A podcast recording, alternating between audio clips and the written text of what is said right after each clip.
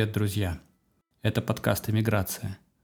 В сегодняшнем выпуске продолжение рассказа Евгении об Австралии.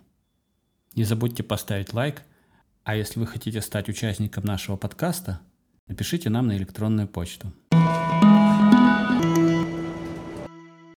Слушай, а вот интересно, э, а ты знаешь ведь, что главная центральная тема, которая интересует всех наших слушателей, это еда? Что там, что там вкусненького в этой в Австралии? Что они умеют готовить? Кенгуру, крокодил, да? Это интересно, да. Ты крокодилятинку уже попробовал? Я, честно, мясо вообще ну, не ем, поэтому я тут небольшой эксперт, но я знаю, что по вкусу крокодил похож на курицу, но с запахом рыбы. Mm. Вот, вот так вот его во всяком случае описывают. Но, если честно, то Австралия — это далеко не Москва, не Питер, не, не знаю, не Рим, не Милан, да, в части, в части кухни. И я не могу сказать, что здесь прям на каждом шагу какие-то хорошие заведения есть. То есть они есть определенно, есть очень классные, но это нужно там знать, искать. В принципе, вот так, если ты идешь просто по улице, то будет много азиатской кухни, потому что, конечно же, здесь вообще а, влияние Азии довольно сильно.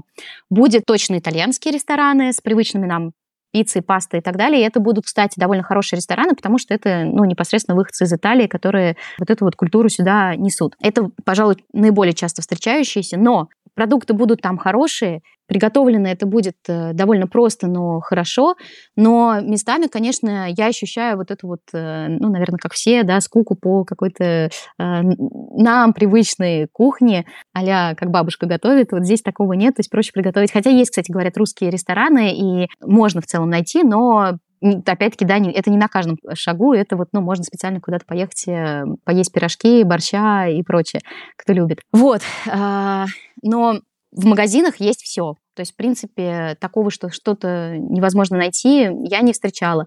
А, в ближайшем к нам магазинчике у нас абсолютно не туристический, не ну, район, не район мигрантов, а скорее район, где, в принципе, довольно много людей живут исторически, поколениями. Но, тем не менее, вот в ближайшем прям магазине довольно часто я нахожу продукты, на которых написано что-то на русском. То есть, например, они там произведены были в Финляндии для, в том числе, российского рынка, да, и вот такие вот можно найти прям привычные нам продукты в пекарне ближайшей к нам э, они пекут черный ржаной хлеб, и он так называется Black Russian, черный русский.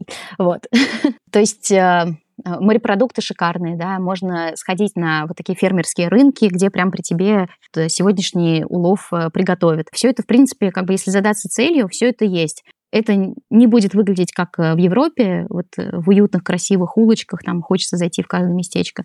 Э, наверное, здесь такое только там в нескольких районах можно встретить. Но проблема другая есть. И, кстати, это тоже, возможно, минус, что из-за того, что очень высокая ставка минимальной оплаты труда, как правило, людям вообще невыгодно содержать сотрудников. Чаще всего ты приходишь в ресторан, в нем работает, готовит владелец, жена например, все это разносит, или там его дети, и все, и больше у них никого нет. И поэтому они, например, открываются на 3 часа в день, вот когда им захотелось. То есть они, например, многие работают с утра, например, там с 6 утра и до 2-3 часов дня. А, всякие места, где можно взять э, какие-то бутерброды, кофе, а, бизнес-ланчи. Вот они будут работать по такому принципу. То есть в два часа все, все закрылось, и невозможно найти никакое заведение. Если, например, эти люди уехали отдыхать, либо заболели, либо просто устали, они так и повесят табличку, они скажут, там, мы заболели, пока заведение закрыто. Или мы устали, или мы поехали отдыхать в Грецию, мы где-то вернемся через две недели. И вот прям такая табличка будет висеть. И это, конечно, удивительно. Или, может быть, э, у нас тоже не так далеко от дома есть э, ресторан, в котором написано 24 на 7. Я видела его открытым один раз рождественским утром когда все было закрыто, а эти ребята, китайцы его держат, кстати, которые, видимо, Рождество не очень разделяют, а, они открыли, и действительно весь район у них кушал, видимо, они заработали на год вперед, по всей видимости, потому что больше я их открытыми не видела. И это, конечно, тоже абсолютно удивительная история, и в том числе это то, э, вот говоря о минусах, это то, о чем тоже нужно задуматься, если хочется здесь открыть свой бизнес. То есть открыть-то бизнес, это очень просто. По сути, у каждого человека есть, или если нет, то нужно получить TFN. Это Tax Financial Number, то есть это твой индивидуальный налоговый номер. И на основе вот этого TFN ты можешь электронно отправить э, заявку, то есть заполнить документ, где расскажешь про свой бизнес, чем ты хочешь заниматься, что вот ты хочешь открыть его, и оставишь какие-то там свои данные, свои паспорт, э, номер паспорта, номер визы, и на этом основании ты получишь так называемый Australian Business Number, ABN. То есть это австралийский бизнес-номер. Это, по сути, тот же самый налоговый номер, но только не на тебя, как на физическое лицо, а на компанию. Все. Я когда открывала здесь, я открыла здесь Soul Trader, это что-то типа нашего ИП, у меня открытие заняло меньше, чем 24 часа.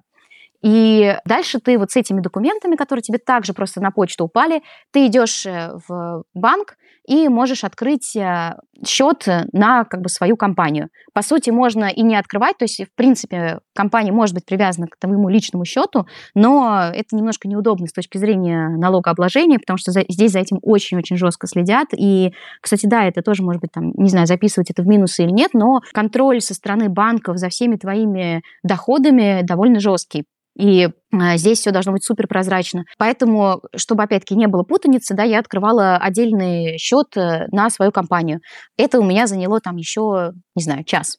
Вот. По сути, все, с этого момента твоя компания стартанула, она работает.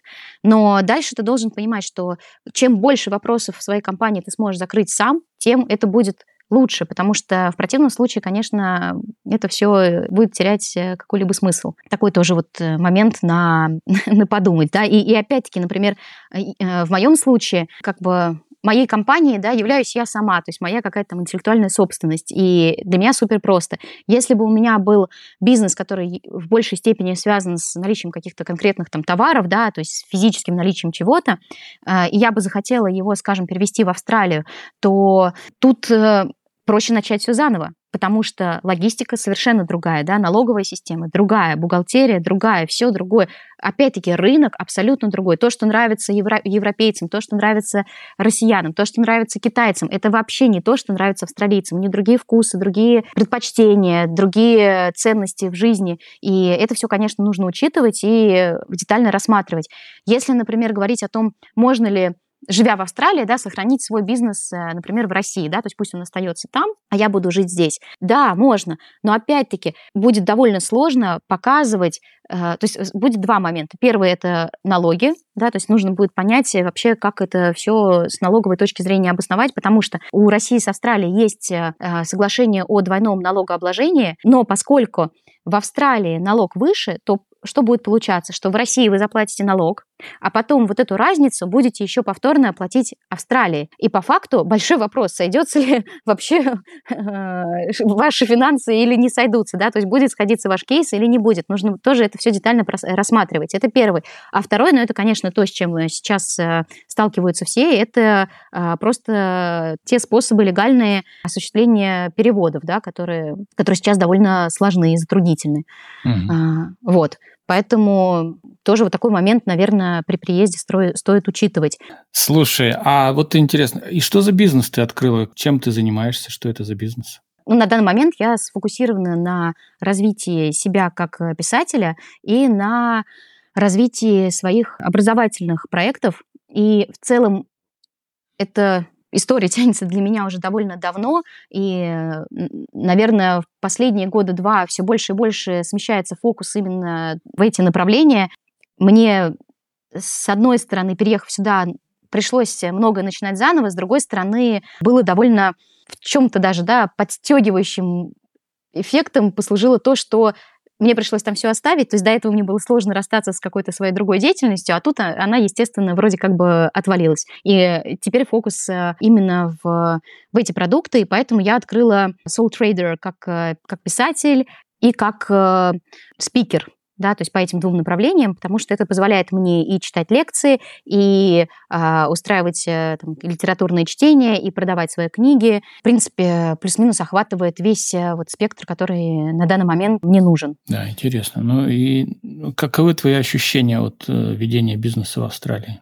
До этого я выпускала книгу в, в России, и, и сейчас она в продажах есть. Я столкнулась с рядом сложностей такого характера, что ты в России, когда приходишь с каким-то своим продуктом, интеллектуальным особенно, ты должен людям доказать, что ты стоящий человек.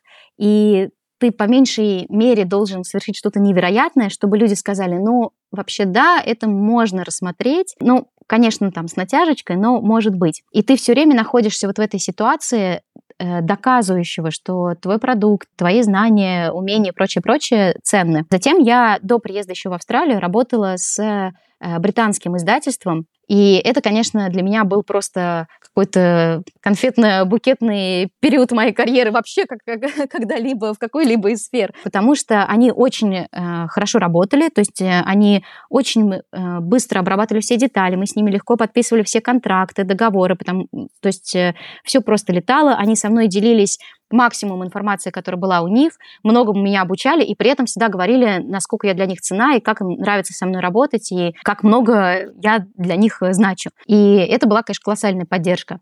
Сейчас, когда я работаю э, с австралийским издательством, и, в принципе, у нас с ними тоже все хорошо, и вот в конце осени, в начале зимы должна выйти моя книга в Австралии, и с одной стороны, я ощущаю, что у нас все двигается, и, в принципе, все хорошо, и все замечательно друг к другу относятся. С другой стороны, я тут нашла себя в той позиции, когда как будто бы у меня больше экспертности в в издательстве, да, в издательском деле, чем у них. Я все время нахожу какие-то ошибки, я все время нахожу какие-то неточности, должна все время это как бы их тыкать да, туда, а, что мне не совсем нравится. Это с одной стороны. С другой стороны, Здесь я вижу то, что договориться об участии в какой-то конференции, об участии в каких-то чтениях очень просто, потому что люди говорят, ты хочешь поучаствовать? Это так здорово, нам очень интересно. И австралийцам действительно интересно, они вообще крайне заинтересованы в том, что происходит за пределами Австралии, что происходит у тех людей, которые хоть что-то делают в Австралии. То есть если ты им предлагаешь что-то немножечко отличное от серфа, для них это уже вау. Ну, то есть они переполнены, и они тебя будут с удовольствием слушать и очень внимательно, потому что им действительно все это интересно. И в этом плане это здорово. С другой стороны, это узкий рынок, э, небольшой рынок, из которого дальше выходить э, в США, в Европу э, гораздо сложнее, да, чем с рынка Англии, например.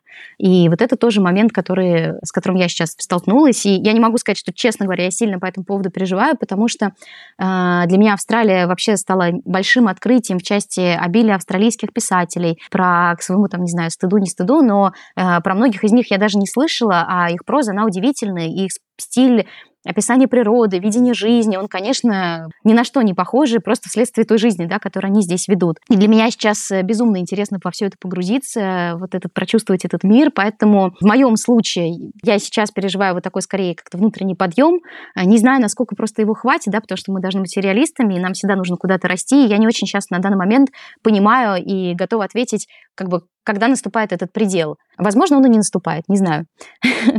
Вот, именно в австралийском рынке. Наверное, mm, вот так. Да.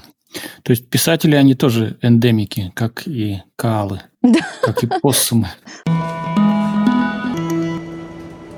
А, Еще есть такая интересная тема про Австралию, которая касается аборигенов. Аборигены Австралии — это те люди, те народы, которые населяли Австралию до того, как она была открыта европейцами, до того момента, как она была а, открыта англичанами. И это была абсолютно удивительная культура, которая существовала вне денег, вне того, что является и называется европейской цивилизацией, в том плане, что, в принципе, они где-то час-два в день тратили на добычу какой-то необходимой еды, обустройство жилища, дома, что в целом довольно просто, потому что природа изобильная, и, как сказала одна моя здесь австралийская знакомая, что э, в ее детство рыбалка выглядела так. Ты заходишь в воду, опускаешь сачок и вынимаешь рыбу и уходишь, и как бы и бросаешь ее там в костер, ну, на костер, да, куда-то.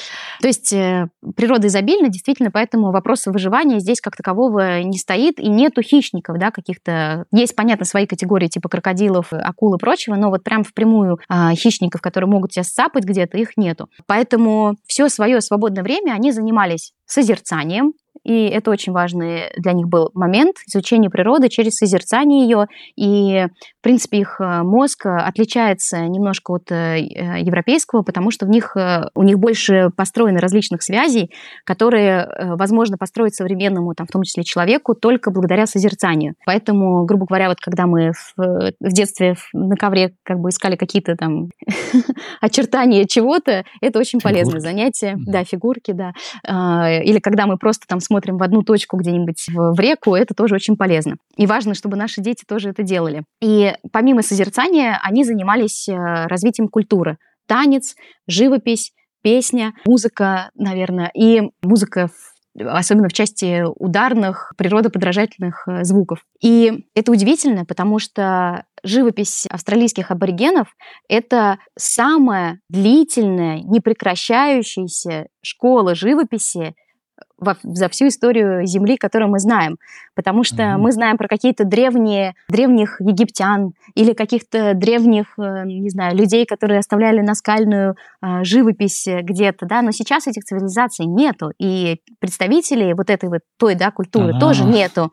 Нету представителей да. культуры древнего Египта, да, нету древних шумер, да, то есть мы как бы, мы знаем об этом, и это было очень давно, это здорово, но а в Австралии в этот момент мы видим, что они 10 тысяч лет назад э, были на этой земле, 10 тысяч лет назад они оставляли какие-то рисунки, и сегодня эти же самые люди живут да, здесь среди нас, да, в Австралии, и занимаются этой же живописью. И их живопись, она не похожа на европейскую, то есть это не э, попытка, да, такой фотографической, да, какой-то живописи, то есть когда мы изображаем что-то, вот, что видим в природе, да, и как, как фотография. А это своего рода письменность, которая зашифрована много всего. То есть это живопись не для созерцания ее, потому что для этого есть природа, а это для информации. И ее нужно уметь считывать, э, это анализировать, это очень сложно. И порой ты смотришь на какой-то рисунок, там изображена извивающаяся змея, рядом какая-то ползущая, не знаю, гусеница, с другой стороны крокодил, и ты думаешь, ну, интересно. А потом на проверку оказывается, что это очень-очень точная карта а, местности, где обозначены на какой территории какие племена проживают. И, конечно, или ты смотришь э, на какую-то картину, и тебе кажется, что это просто как будто бы небо и звезды. А на самом деле это древо рода, где каждый умерший представитель рода обозначен звездой, и таким образом они всех помнят и всех вспоминают. Это удивительная, на самом деле, культура. Про нее можно, мне кажется, рассказывать отдельно и записывать отдельные лекции, и никакого времени все равно не хватит. Но а, проблема-то вся в том, что когда англичане высадились, они практически всех перерезали и, а, при, в принципе, полностью уничтожили эту культуру, захватили земли, в том числе священные земли, и Затем они занимались тем, что отнимали детей из э, семей аборигенов и воспитывали их э, в, в домах англичан э, с тем, чтобы прервать вот эту культуру, полностью стереть возможность передачи знаний. И на данный момент самое страшное, что вот эти вот истории о том, как ущемляются права местного населения, аборигенов, а, они продолжаются до сих пор. То есть, условно говоря, история десятилетней давности, когда опять происходил, эм, происходило изъятие детей из семей, и под предлогом, что дети как-то плохо жили, и вот э, им решили улучшить э, условия жизни и отняли их э, у родителей. И это, конечно, страшно. То есть в свете вообще того мира, да, который мы сегодня знаем, когда все говорят про западное гуманное общество и прочее, прочее, и, а тут вот прям под носом, да, вот оно, ну, то есть это, кстати, да, про минусы Австралии, но это же тоже страшно, да, что ты можешь этим всем ходить очаровываться, а, жить там в каком-то хорошем доме, но по факту ты понимаешь, что ты занял чью-то землю, крови много пролито, и до сих пор э, справедливого какого-то решения этому вопросу нет. Плюс как бы у них э, э, рецессивный ген, то есть при кровосмешении от аборигенной внешности практически ничего не остается. И, например, можно прийти на выставку аборигенов, посмотреть, вот, где они продают свои работы, знакомиться с своей культурой. И я вначале не понимала. Я думаю, передо мной стоит э, просто обычная британка или британец. И почему-то рассказывает мне про культуру аборигенов. Но в целом я тоже могу почитать какую-то книгу и что-то кому-то рассказать, да, я не за этим сюда пришла. Но потом я начинаю с ней разговаривать, и она говорит, у меня бабушка абориген, и, ну, вот это, да, рецессивный признак, то есть они э, действительно это Внешность не сохраняется, да? Да, внешность не сохраняется, культура теряется. Да, и более того, опять-таки сейчас э, каждое мероприятие в Австралии будет начинаться с того, что они скажут, мы хотим признать культуру такого-то племени, которое жило вот на территории вот этого, там, я не знаю, офисного центра, например. И, uh-huh. и это, конечно, звучит немножко смешно, на мой взгляд. Я, я понимаю, что, наверное, это лучше, чем ничего, напоминать да, людям о том, что вообще-то это есть. Но, конечно, звучит так вот э, интересно. И и они будут поднимать этот э, вопрос, связанный с аборигенами, и говорить, нам нужно помогать э, этим людям и э, они в какой-то момент начали платить им пособие каждому аборигену. Но по факту что происходит? Тут же рядом с аборигеном, который получил вот это пособие, и который абсолютно не понимает, как жить в современном обществе, как распоряжаться деньгами, как вообще найти себе место в мире да, вот, э, европейской цивилизации. С ним тут же рядом оказывается наркодилер, который подсаживает его на наркотики, и действительно можно наблюдать картины вот такие нелестные, где эти аборигены грязные лежат и а, и, сразу складывается какое-то негативное впечатление да, о них подсознательно. А, хотя на самом деле это просто люди поставлены в такие кошмарные условия. В общем, это тоже очень интересно. Это интересно и с точки зрения изучения их культуры, и с точки зрения вот непосредственно того, что ты, э, как у нас сейчас принято говорить, что мы живем в исторические времена. Вот, в принципе, в Австралии тоже, да, все живут в исторические какие-то времена. Мы видим вот уничтожение цивилизации на наших глазах. Все это тоже довольно интересно. И, и опять-таки для меня, как писателя, тоже огромным открытием были все их э, передаваемые из уст в уста или вот при помощи рисунков э, легенды, баллады. И это, конечно, удивительно. Тот мир, который они видят, та жизнь, которую они живут, казалось бы, на той же земле, да, что и там я сейчас, но это вообще разные миры, и это разное отношение ко всему. Это, конечно, просто переворачивает многое. То есть государство формально признает да, свою ошибку и пытается как-то ее исправить да, с этими аборигенами, но этих мер явно недостаточно. Совершенно верно. Они только-только, во-первых, это признали. То есть не то, чтобы это произошло давно. Про меры вообще мне сложно говорить, потому что, с одной стороны, а что значит достаточная мера? Достаточная мера – это всем собрать чемодан и уехать, и дать людям спокойно жить на их исконной земле. Но понятно, что, наверное, этого не произойдет, и наоборот, как мы видим, да, в, в лице нашего примера, да, что, наоборот, все больше и больше понаехавших. Да? Вот. С другой стороны, э, когда начинаются разговоры о том, что давайте примем какие-то меры, меня всегда это очень-очень пугает и напрягает. Например, сейчас говорят о том, что, возможно, надо вновь вернуть э, какие-то земли аборигенам.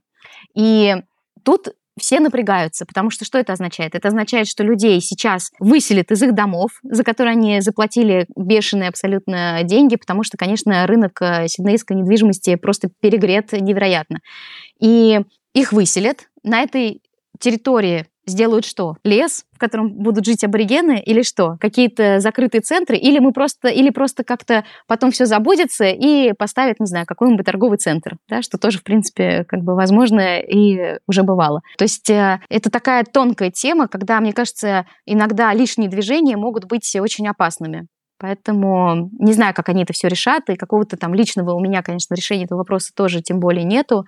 И, наверное, это просто та история, которую, может быть, действительно надо как можно больше э, придавать огласке, потому что она может э, чему-то научить людей глобально в том смысле, что в истории человечества, да, не все так прозрачно, и, например, когда ты открываешь там учебник по истории, и тебе говорят там великие мореплаватели, и ты вот эти все фамилии, значит, э, читаешь, э, проникаешь с каким-то романтизмом, а потом ты приходишь в местный музей, и тебе говорят, обычные пираты, вот прям зал, так это называется, пираты. И там все те же самые фамилии. Потому что действительно они грабили, они насиловали, они убивали, они привозили биологическое оружие и, и прочее, прочее. И это правда. И местные это видят именно так. И это очень честно. Поэтому, да, вот такая про неоднозначность. Да, ну, по крайней мере, начать стоит с того, чтобы обе точки зрения озвучивать, да, не должна преобладать одна точка зрения европейцев, должна уравновешивать ее точка зрения местных жителей. Это будет справедливо.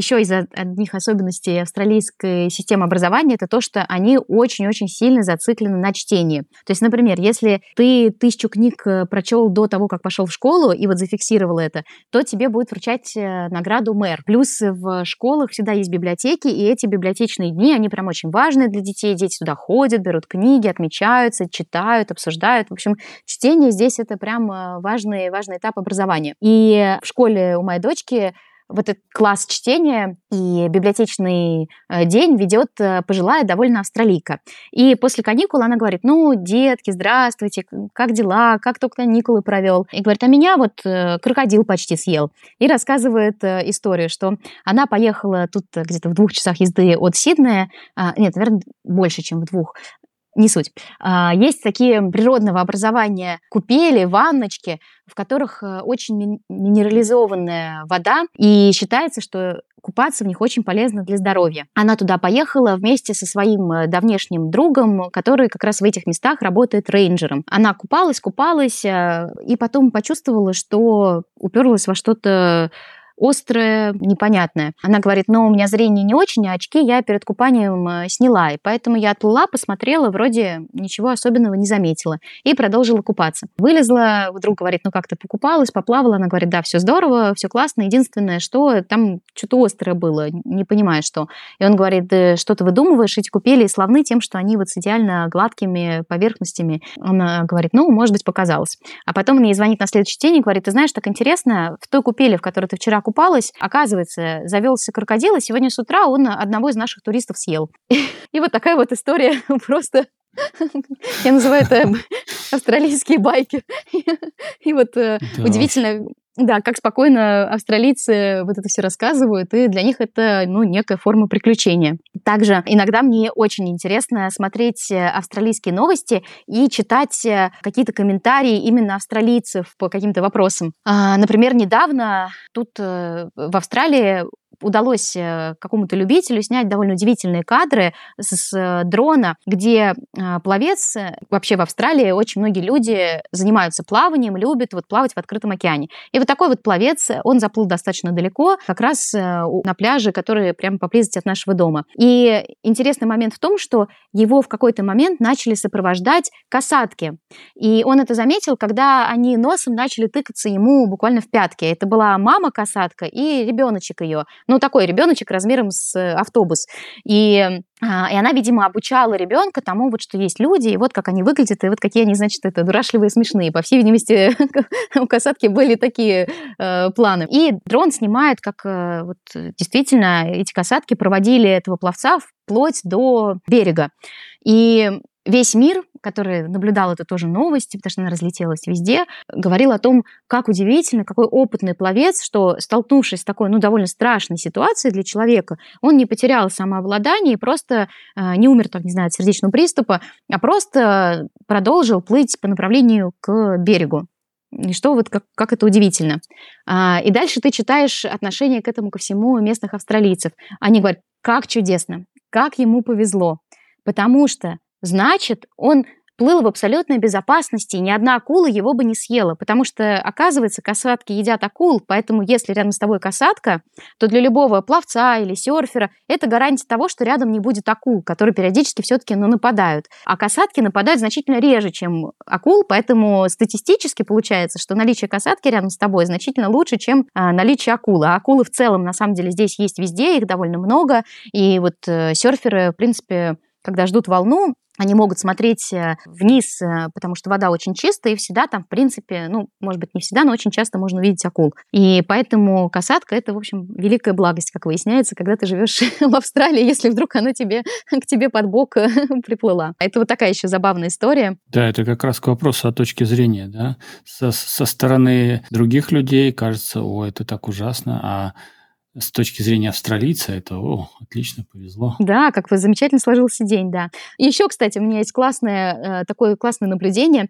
Это когда я гуляю по Сиднею, я иногда замечаю довольно интересные лица, такие очень характерные, которые мне напоминают какие-то вот э, фильмы 90-х, про какую-то вот э, реалии 90-х в СНГ, про какую-то итальянскую мафию и прочее. В общем, такие вот специфические лица. И мне всегда было интересно, потому что, конечно, уже там в современной э, Москве и Питере, наверное, мы таких, таких людей лиц не встречаем. А тут я периодически прям вижу, думаю, ну, это буквально как будто съемки какого-то фильма идут. И мне было всегда интересно вообще, откуда они берутся и что это за люди. И не так давно я узнала, что, оказывается, когда ЦРУ разбиралась с итальянской мафии, вот это вся Коза Ностра и прочее, то и помогала в том числе итальянскому правительству очищать страну от вот мафиозного вот этого спрута, да, то большая довольно-таки внушительная часть этих людей переехала жить куда? в Австралию, потому что это э, далеко и никто тебя не схватит. Э, с другой стороны, есть еще японские якудзы, у которых оказывается довольно большой процент, э, не знаю, как правильно назвать, персонала, да, или как нанятых сотрудников из э, Китая. Сотрудников? Ну, я пытаюсь подбирать слова. И и, соответственно, в тот момент, когда также японское правительство решило э, как-то решать, как-то облегчить их экономику и снизить количество вот этих вот структур, подчиняющихся якудзе, то действительно большой процент из них уехал куда? В Австралию. вот, поэтому также здесь есть э, такого характера люди из Греции. И, а, и дальше, значит, интересный момент, что исторически сложилось так, что вот это вот, будем говорить, э, азиатская мафия, она э, открывает свои химчистки для отмыва, да, прям в прямом смысле mm-hmm. слова. А итальянская мафия исторически открывает пиццерии небольшие. И, в общем, это здесь очень популярно. Но что самое смешное, что в нашем районе есть стоящие бок о бок пиццерия маленькая и химчистка. И в одной работают итальянцы, а в другой работают азиат. И вот, поэтому мне кажется, что э, это та, наверное, страна жизни Австралии, которая совершенно точно здесь э, присутствует и процветает. И насколько я понимаю, что итальянские вот эти структуры, они исторически курируют э, различные казино, это вот то, что они делали еще в Лас-Вегасе, да, там в прошлом веке. И здесь они продолжают, видимо, вот в этом направлении развиваться. А азиатские структуры, они занимаются трафиком всяких нелегальных веществ, э, в том числе химических. Э, небольшой я в этом эксперт, но вот это то, чем, я так понимаю, занимаются они, и как бы вот у них такое разделение ответственности. И, конечно, в идеале, наверное, с этим ни с чем не сталкиваться, и, в принципе, как-то можно, наверное, с этим существовать и друг другу не мешать, но вот такое вот наблюдение, которое для меня, конечно, тоже было очень интересным э, и неожиданным здесь есть. Да. А учитывая, что сама по себе Австралия это страна бывших ссыльных, да, их же туда в ссылку отправляли, то получается, что практически 100% населения это потомки криминальных каких-то элементов, да? Вот это интересный вопрос, потому что говорят, что нет, что на самом деле это больше такая как байка, а по факту здесь э, довольно много было просто моряков, которые как раз-таки занимались китобойным промыслом и осваивали, осваивали вообще вот этот э, регион на океане, что, в принципе, здесь вообще много английских э, старинных, да, как этот термин у нас на русском, old money, да, то есть это английские деньги, английского, деньги английского дворянства, и да, что здесь в Австралии в целом в свое время переезжали... Люди искали новую жизнь, да? Да, да в Австралию в свое время переезжали приезжали активно дворяне, в том числе из Англии, и они здесь, э, в принципе, занимались э, завоеванием земель, потому что в Англии уже все было к этому моменту поделено, и многим вот этим вот ленд как раз лордам, да, то есть э, помещикам, их детям, например, не хватало земель, и они переезжали сюда за как бы, открытием какой-то новой жизни, новых земель, для того, чтобы выстроить опять эту структуру, когда можно эти земли сдавать и вот на эти деньги как бы всей семьей большой жить. То есть в принципе, нельзя сказать однозначно, что здесь только сильные были. Это, наверное, будет неправильно. Но в принципе, в принципе, видя такого классического австралийца, это, конечно, люди, ну, действительно с каким-то особенным характером, то есть э, они смелые, э, я когда смотрю, какие они огромные волны заплывают на каких-то вот таких вот суденышках, э, и вообще, в принципе, в Австралии считается, что если у тебя нет своего плавсредства, вот хотя бы какого-то маленького, то ты, конечно, ну просто,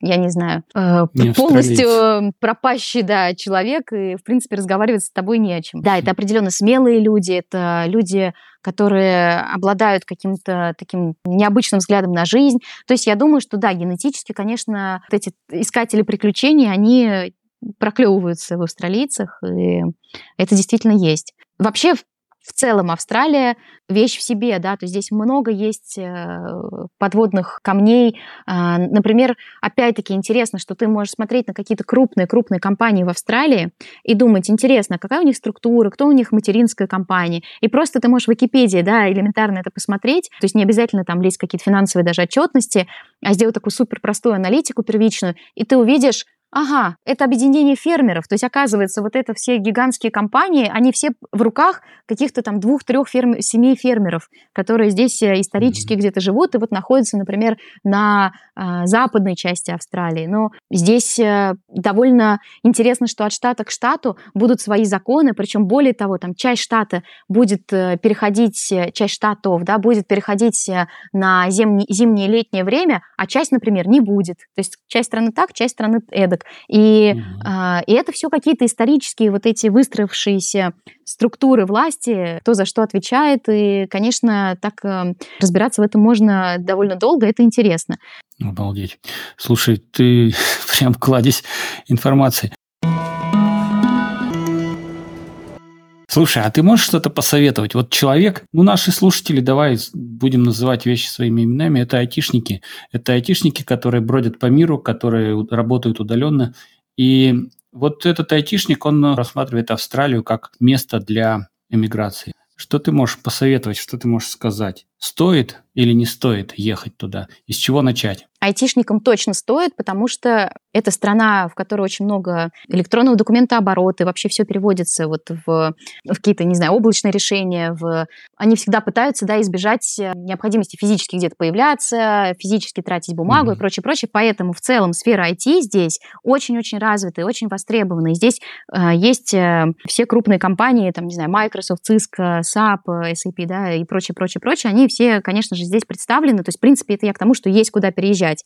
А, это раз. Два, Здесь э, в целом для айтишников есть и, э, и клиенты, например, там, э, как, как невероятно крупные, да, если какие-то IT-специалисты привыкли делать что-то для очень крупных клиентов, например, там, невероятная металлургия, да, здесь это просто, как бы, добывают они очень-очень много всего, и это огромные-огромные комплексы, которые, конечно, требуют э, серьезных IT-решений. Это, с другой стороны, огромное количество малого бизнеса, где тоже нужны такие вот точечные какие-то решения. Ну, то есть, короче, я к тому, что на найти себя айтишнику в Австралии точно можно. Это хорошая профессия для переезда. Mm-hmm. Это раз. Два, если переезжать э, в Австралию, то не обязательно переезжать в Сидней. То есть, если, например, вы нашли себе здесь работу, но э, зарплата у вас там пока да, на текущем этапе не очень высокая, то это, в принципе, не проблема. Можно переехать в другие города, Брисбен, э, Мельбурн. В Брисбене, кстати, будут Олимпийские игры, поэтому сейчас там вообще такая э, движуха.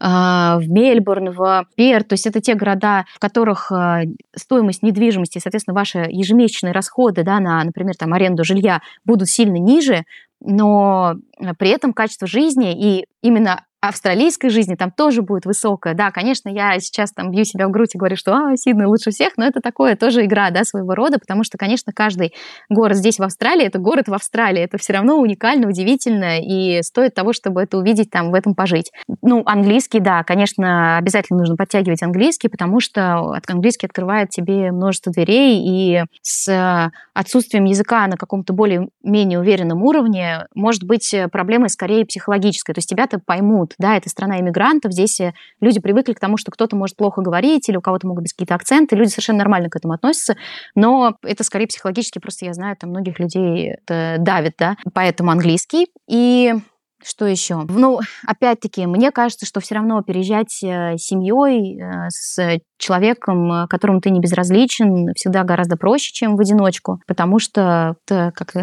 всегда есть кто-то, кому ты нужен 24 на 7, да, не, не, не кто-то с кем то просто провел какое-то время, познакомился и опять расстался. Ну, в общем, э, мне кажется, это тоже проще, как правило. Что еще посоветовать? Э, спрашивать помощи, совета у людей вокруг. Люди отзывчивые, это всегда будет восприниматься очень позитивно. А, Наверное, может быть, опять-таки, для кого как, но здесь нужно быть готовым к расовому разнообразию. То есть э, это, с одной стороны, страна, где много европейцев, и англичан в частности, С другой стороны, здесь есть люди и США, здесь э, также огромное количество людей из Индии, из э, Малайзии, огромное количество японцев, китайцев. И, ну, то есть это будет э, такая среда, в которой нужно улавливать разные акценты, нужно быть готовым к тому, что это будут немножко разные психотипы. То есть это не должно пугать и там, людей останавливать. Да, такая бурная, яркая, цветная страна. Интересно. Слушай, а расскажи про свои планы. Что ты думаешь делать дальше? Как ты дальше будешь жить в Австралии? Ну, сейчас я максимально заряжена на то, чтобы построить здесь э, успешную карьеру писателей, и мне кажется, у меня есть какое-то видение да, того, как можно именно здесь это сделать. Безусловно, мои языковые проекты, которые я там вела всю жизнь, они здесь тем более применимы, потому что страна иммигрантов, и для каждого человека здесь большой проблемой является сохранение э, для своих же детей родного языка потому что английский очень быстро вытесняет родную речь, и а, это грустно, да, там, терять часть вот своего культурного кода. И а я как раз-таки тот человек, который знает, как помочь в этом отношении, и здесь тоже на именно а, мои знания, мои услуги есть большой спрос. Поэтому это однозначно такие ближайшие планы, и должна вот выйти в конце осени, в начале зимы моя книга для детей на английском языке здесь, в Австралии. Я очень этого жду. И также другое направление — это стык таких моих интересов музыкальных и э, литературных. Я буду выпускать э, какие-то синглы такого более стихотворного характера, и вот тоже в сентябре уже должен выйти, и буду продолжать. То есть, на самом деле, у меня прям э, выстроен план на целый год, что когда должно выйти. Понятно, что эти планы местами сдвигаются. Я сталкиваюсь с какими-то непредвиденными обстоятельствами. Иногда мне не хватает э, собственного опыта, иногда просто имея там, ну, пусть уже относительно взрослого ребенка, но, но все равно школьника и также младенца, я просто иногда выпадаю там из какой-то профессиональной жизни и погружаюсь туда, если это от меня требуется. Но, тем не менее, да, однозначно я буду развиваться в этом направлении. И э, сейчас как раз в Австралии я чувствую вот этот внутренний импульс именно вот проявляться в этом смысле даже ярче, чем э, я чувствовала его в Москве. И во многом, мне кажется, потому что аудитория здесь э, чуть-чуть проще и отзывчивее к ну, спикерам в целом. О чем ты пишешь? О чем будет эта книга? Я пишу в разных жанрах. Та книга, которая уже вышла и продается на русском языке, это такой классический, добротный, длинный, погружающий роман. Наверное, там для категории скорее 18+. Если говорить о детской книге, которая вот должна выйти в Австралии, то это, наоборот, такая очень уютная, книга для дошкольников и школьников э, младшего, младших классов с короткими небольшими историями и заданиями, которые можно делать э, после прочтения этой истории, которые еще больше позволяют э, погружаться в историю. Это такие интересные задания. Какие-то из них более носят образовательный характер для того, чтобы ребенок в том числе учился лучше писать, читать и прочее, прочее. А также они нацелены на такую эмоциональную поддержку ребенка в разных ситуациях. В общем, мы со всей местной командой, очень заряжены, очень ждем эту книгу. И она, кстати, тоже, что классно, она должна прийти в ноябре, вероятнее всего, и или даже чуть раньше. И это как раз будет э, период перед Рождеством. То есть для меня это вообще максимально классное стечение обстоятельств, потому что для меня это возможность больше продать и больше людей заинтересовать. И, в общем, в таком в энтузиазме нахожусь на данный момент. Да, слушай, прям такая, знаешь, теплая профессия и такая добрая профессия писателя, особенно детских книг. Это все так, как сказать, все это выглядит так, знаешь, уютно и тепло вместе с этой страной. А, а что за языковые проекты? Это о чем? Это для детей просто языковые курсы? Мой проект называется глобально Bilingual Child, то есть билингвальный ребенок. Там я рассказываю вообще о том, как устроены языки в целом, и как э, правильно изучать языки, какой должен быть подход в, к тому, чтобы на языке именно разговаривать как на родном, максимально естественно. И что для этого, какие шаги для этого необходимы. Периодически я читаю бесплатные такие просто как бы образовательные э, лекции для всех на эту тему. И также беру людей, семьи на сопровождение. Я в целом занимаюсь этим уже много-много лет. И тоже невероятно этим всем горю. Вижу успех и просто понимаю, что сама владея несколькими языками, я понимаю, что просто тут э, важна системность, правильный изначально подход, и все сработает. Да. Друзья, все ссылки на проекты Евгении будут в подписи к нашему подкасту. Ну что ж, Евгения, желаю тебе успехов в твоем творчестве, в твоей жизни, в твоей новой жизни в Австралии. Спасибо, что была с нами. Я очень благодарна, вообще очень-очень благодарна. Друзья, с нами была Евгения из Австралии, из города Сидней. Да, успехов э, каждому слушателю, успехов подкасту и до свидания. До новых встреч. Надеюсь, ты к нам еще придешь, расскажешь о своих новых проектах или успехах.